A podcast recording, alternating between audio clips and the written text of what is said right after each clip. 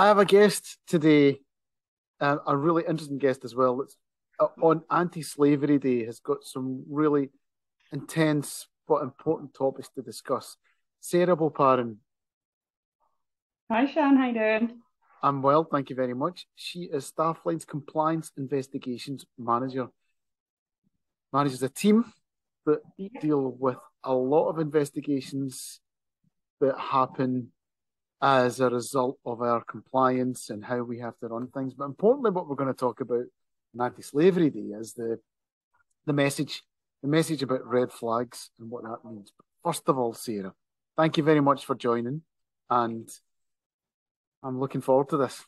I'm glad you are. Slightly dreading it, but well, don't be because it's an important message and it's you know we'll have a chat through it, but let's just get started. So, tell me, what's your job? What do you do? Tell me a bit more about that.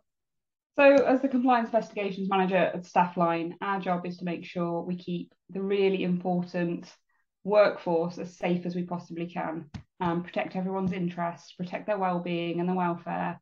So, anything that gets reported to us we go out, we investigate, we check that everything is the way that it should be. And that can be from just making sure someone's okay. If they if they've spotted some you know concerns, they'll report them into us. We'll make sure that that is followed through, um, up to some pretty serious stuff as well. So we just want to make sure we keep our workforce safe.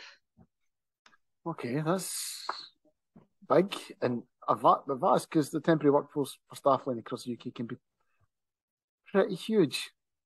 I mean, a small forty thousand. Um, you know, it's it is pretty big. It's a big job, and I've got a really good team. Um, we've got uh, some really fabulous skills within the team. So one of our investigators is ex GLAA, ex police.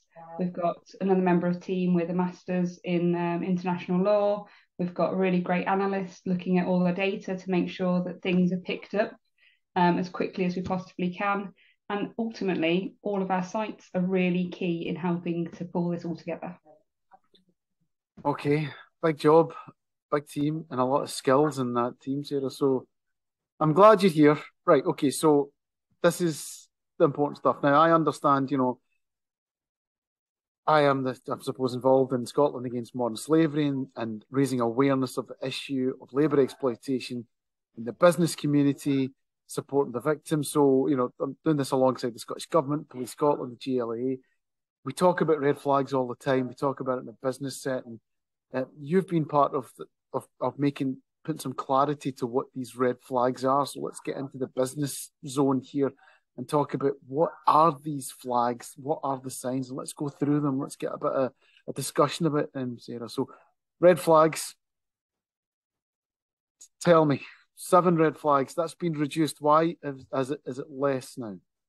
So yes, it has been reduced. Historically, it was eleven, and I think those have grown over time. But the massive caveat to this is these are mere sort of starting points. These are just little like jumping off points for you to notice, but they're not the final final thing. The really key message is if you notice something that doesn't seem normal, that's where we want to ask some other questions. And we looked at our 11 red flags. And then between myself and the team, we we just thought, can we condense these a little bit, make them a little bit more impactful so they're easy to remember. You know, our teams have got some amazing jobs to do with a lot of information flying at them all over the place. So as hard hitting as we can make these, so they stay in your memory, is really important to us. So they're really key in making sure that we keep our workforce safe. Okay, so this is a guide and a little bit of insight. So let's get cracking, Sarah. Red flag, seven red flags. What's the first one? First one is physical appearance. So if you have somebody that works for us, that's one of like, it can be anybody within the workforce, let's be honest, and you notice them coming to work in the same clothing every day, they look tattered, they're dirty, you know, they're unkempt you know, why is that? Start asking those why questions. Why, you know, is their their hands chapped and yet they're not doing a manual labour job? Are they unshaven? Are they um, unwashed? Are they, their hygiene levels not quite right? And it's not about having that, you know, pull back and think, oh, you know, that person's not up to our social standards. It's actually thinking, Why is that? Why why have they not been able to access those things? Is there something else going on? So those are just some of the indicators that we'd want you to look for. Red flag. Okay, so there you go. That's number one, physical appearance, and that is, you know, it's and again, Sarah, just keep me right here, but you know, we've spent a couple of years now being socially distant. We've seen it in offices, workplaces, factories, you know, distribution centres, and and most of the restrictions, if not all of them, have been lifted. Um, I still find that people keep keep their distance, don't they? And this is about probably lifting some of that and actually thinking, being a bit closer to your to your colleagues, to what to what you see, and actually then maybe questioning things, just keeping your eyes open. That is so fundamental, Shan. Yeah. So we have had this new culture of sort of having that distance, but the nature of modern slavery and the criminality that it is thrives on that environment. So this is really about making sure that one another, you know, the person stood next to you at work every day, the person over the other side of the factory floor, you just take a little minute to spot something that that is just not quite right and really use your intuition and really reach out and, and, and have that human touch because at the end of the day that's what it relies on is is making somebody feel connected and making sure that they have somebody that they can speak to and say you know what? I'm a bit worried or i've got some problems. Sort of breaking that ice and really reaching out to people is really key that people we're a people centered business but we're all human beings and you know there's there's, there's something really important what you're saying there. For sure. Okay number one what's number two? What's number two. yeah. Big one for uh, in offices when when workers are registering is large groups of, of candidates coming in and registering at the same time. Are the people bringing them in? Do you have the same person that oh you know well say for, if it was me for example oh we see sarah all the time she brings in this group of workers and, and she gets them all signed up and she translates for them so it's a lot easier actually please stop for a minute and just consider what my relation is with those workers why do I have a group of workers on a consistent basis coming in? Why am I doing all the talking for them? Look at the person's body language as well within the groups. You know, do they do they naturally look to that person translating? Do they they sort of hand over their documents to them? Is there they they controlling that group? Um, and we just really want you to take that extra minute and see sort of how people are behaving and, and, why they're bringing people in. You know, it goes a little bit further. Look at the cars they're being dropped off in. Keep yourself safe. This is really important. So just take a minute to think about your own safety and those around you. Just note things down that you've noticed and, and flag them to us, and we will do the rest. Okay. Three. What's the third red flag? Broadly speaking, now thinking we're talking externally as well, aren't we here? So we're talking about what we do in our business and what to look out for. But for people out there that are listening or watching, number three, what do you think? Where are we? Sharing your personal details. So this is, yeah, it does go wider. You know, do they have a bank account of their own? Do you have somebody's central phone number? Do you have your own email address? These are things we kind of take for granted that people have their own ones, right? I mean, mm-hmm. I've had an email address since time began now, but mm-hmm. do other people rely on the same contact point? and why would that be? So it could be something like you've asked a colleague, oh, do you want to join the WhatsApp group? Do you want us to, you know, come and join us on a social event? And they go, oh yeah, but um, I use Shan's number. Why do you use Shan's number? Uh, and just obviously don't be direct because you don't want to close that person down, but just start thinking, why is that happening? Why are they using somebody else's details? Um, are they related? Could could it be a relationship issue, or is there a number of people still relying on someone's phone number or email address, um, or sharing bank account details? So just look out for those signs. Okay, shared details, financial details, phone numbers. Why, why, why? Why would you? Why would you have that? Key thing is why. Why is that happening? So just stop and take a minute to think about why. Four sharing transport. Shan, really big one. Um, who is dropping, you know, these workers off every day? Um, they might not be our workers. They might be a collective of workers on a site. Um, you might, you know, might be in just general public. Do you see groups of people getting dropped off in in minibuses or unusual cars? And I say unusual. Are they very expensive for the environment that they're in, or are they looking particularly shabby and shouldn't be roadworthy? you know, are people sort of jumping in and piling out at certain strategic points, you know, do they have their own ability to access transport, but they're still relying on somebody else? And do we know who that person is? Have they ever worked on one of our sites? What are they mm-hmm. doing there? Are they connected to anybody else? So again, stopping and thinking, why is this happening? And and just noting things down. Just keep notes of of what those cars are and who is driving them. It's a really important point you made there, Sarah. It's just not in a work setting. So anybody watching or listening to this is about what you maybe see when you're when you're out and about. I know for a fact, before I was involved in any of this, I could there's just things that I've seen people carrier stopping, loads of people getting in and out. They were heading off to work. It was at a street corner. I'm thinking, what's going on there? And then just walked away, and that was it. So this is something to you know, as a just as a citizen that people can be aware of. This red flag isn't just about workplaces. This is about out there. Absolutely, and same same for myself. I've seen minibuses dropping workers off in random industrial locations and thought it's a very unusual time of the day. It wouldn't be a time where shifts were starting. Like, what, where are they going? Why is that happening? Again, it's that that's not normal. I wouldn't normally see that. So question yourself to just think a little bit further and, and, and flag it to somebody. You might not feel like it's really instrumental, but actually it could form a bigger picture. So mm-hmm. we just need those little bits of information to keep coming through to us. Okay. So five. Where are we with five? Sharing addresses. So lots of workers or people that you're aware of that might be sharing the same address. So this could be just something that you've picked up or you're aware of, they're all going to the same location. But often there'll be houses of multiple occupancy, which are your standard house, but but many people live there, and they can be illegal quite often. Um, so they won't be registered with the local councils.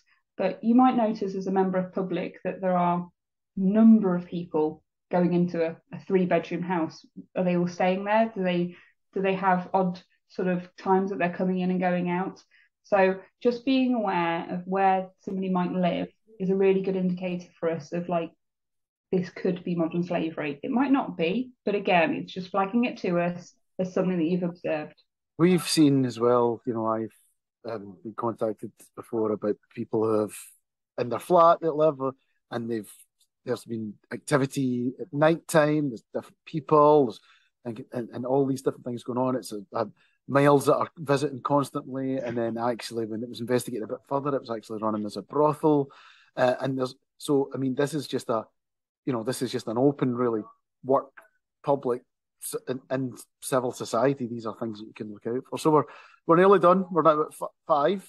Well, I was going to say, just on the address one, just going back, there is another thing that we have noticed that happens. So there could be a, a landlord or landlady that has multiple addresses, three or four, and they move them around the same addresses at regular intervals.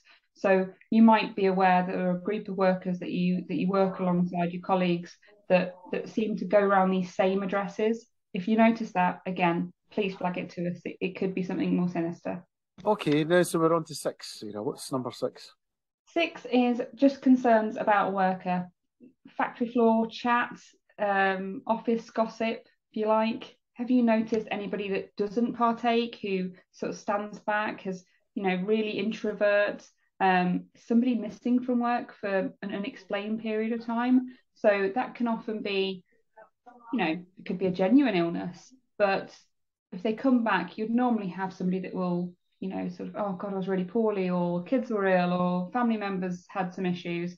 But if they're not saying something, if they have no social, you know, sort of context when they're coming back into work, why is that? What's going on? You know, why, where have they been? Um, why are they not sort of integrating? Um, is there any gossip that you've overheard that might just be a little tiny little thing, but it kind of sparks a, a thought um, and if there's anybody that relies on somebody to talk for them, why are they sort of relying on them? Yes, there can be language barriers, but if it's consistent, could you do something to sort of bring that person in? And if they're still resisting, why is that happening? That's what we want you to, to start thinking about. This is the the gossip, the floor. This is about in workforces where um, you maybe have somebody that tells you a bit too much, but actually sometimes you need to listen to them because they're going to tell you something that could be really, really important. with regards yeah. to what, what we're talking about. Okay, we're on to number seven. What's the final red flag?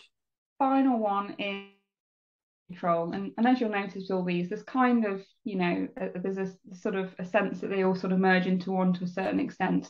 But third party control is that person who controls a group of people who who might take their documentation off them, who might take their bank cards off them. Imagine working all week, Shan, and then I've got your bank card and I allow you to have ten pounds at the end of the week, and you're so ashamed you don't want to tell somebody. Um, and I'm and I'm you know a few hundred quid richer. Great for me. I haven't had to do the work, but it's an awful place to leave somebody. So if you notice that somebody doesn't have their own bank card or hands it off to somebody else, again, start thinking about why that happens. If someone's speaking on behalf of of one of your colleagues, just question it. Can you can you think about why they might be doing that?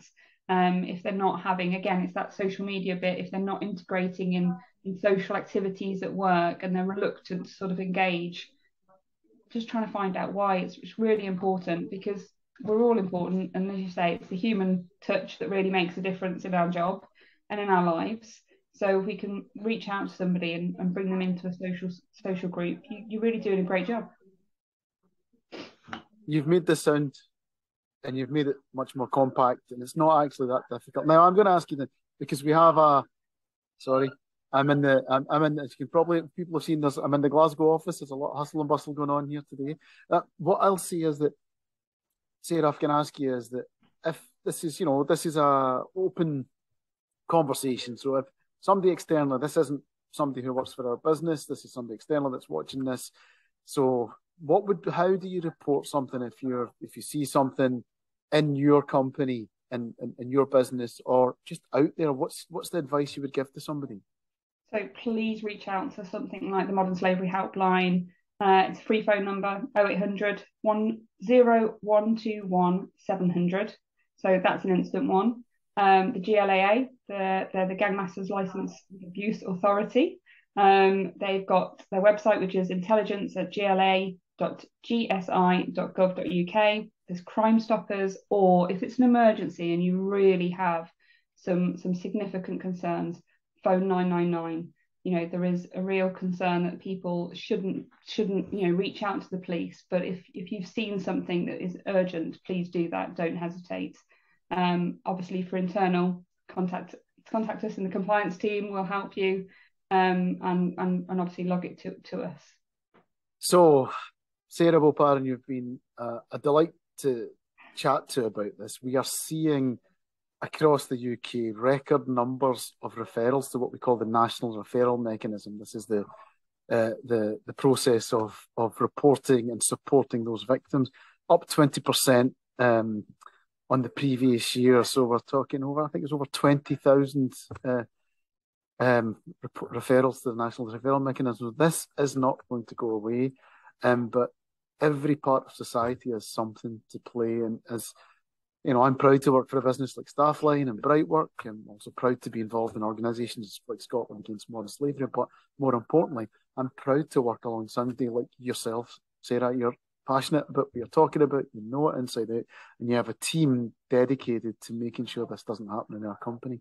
So, Sarah Boparan, Compliance Investigations Manager for Staffline. Thank you very much for your time. Thanks, Shan. Take care.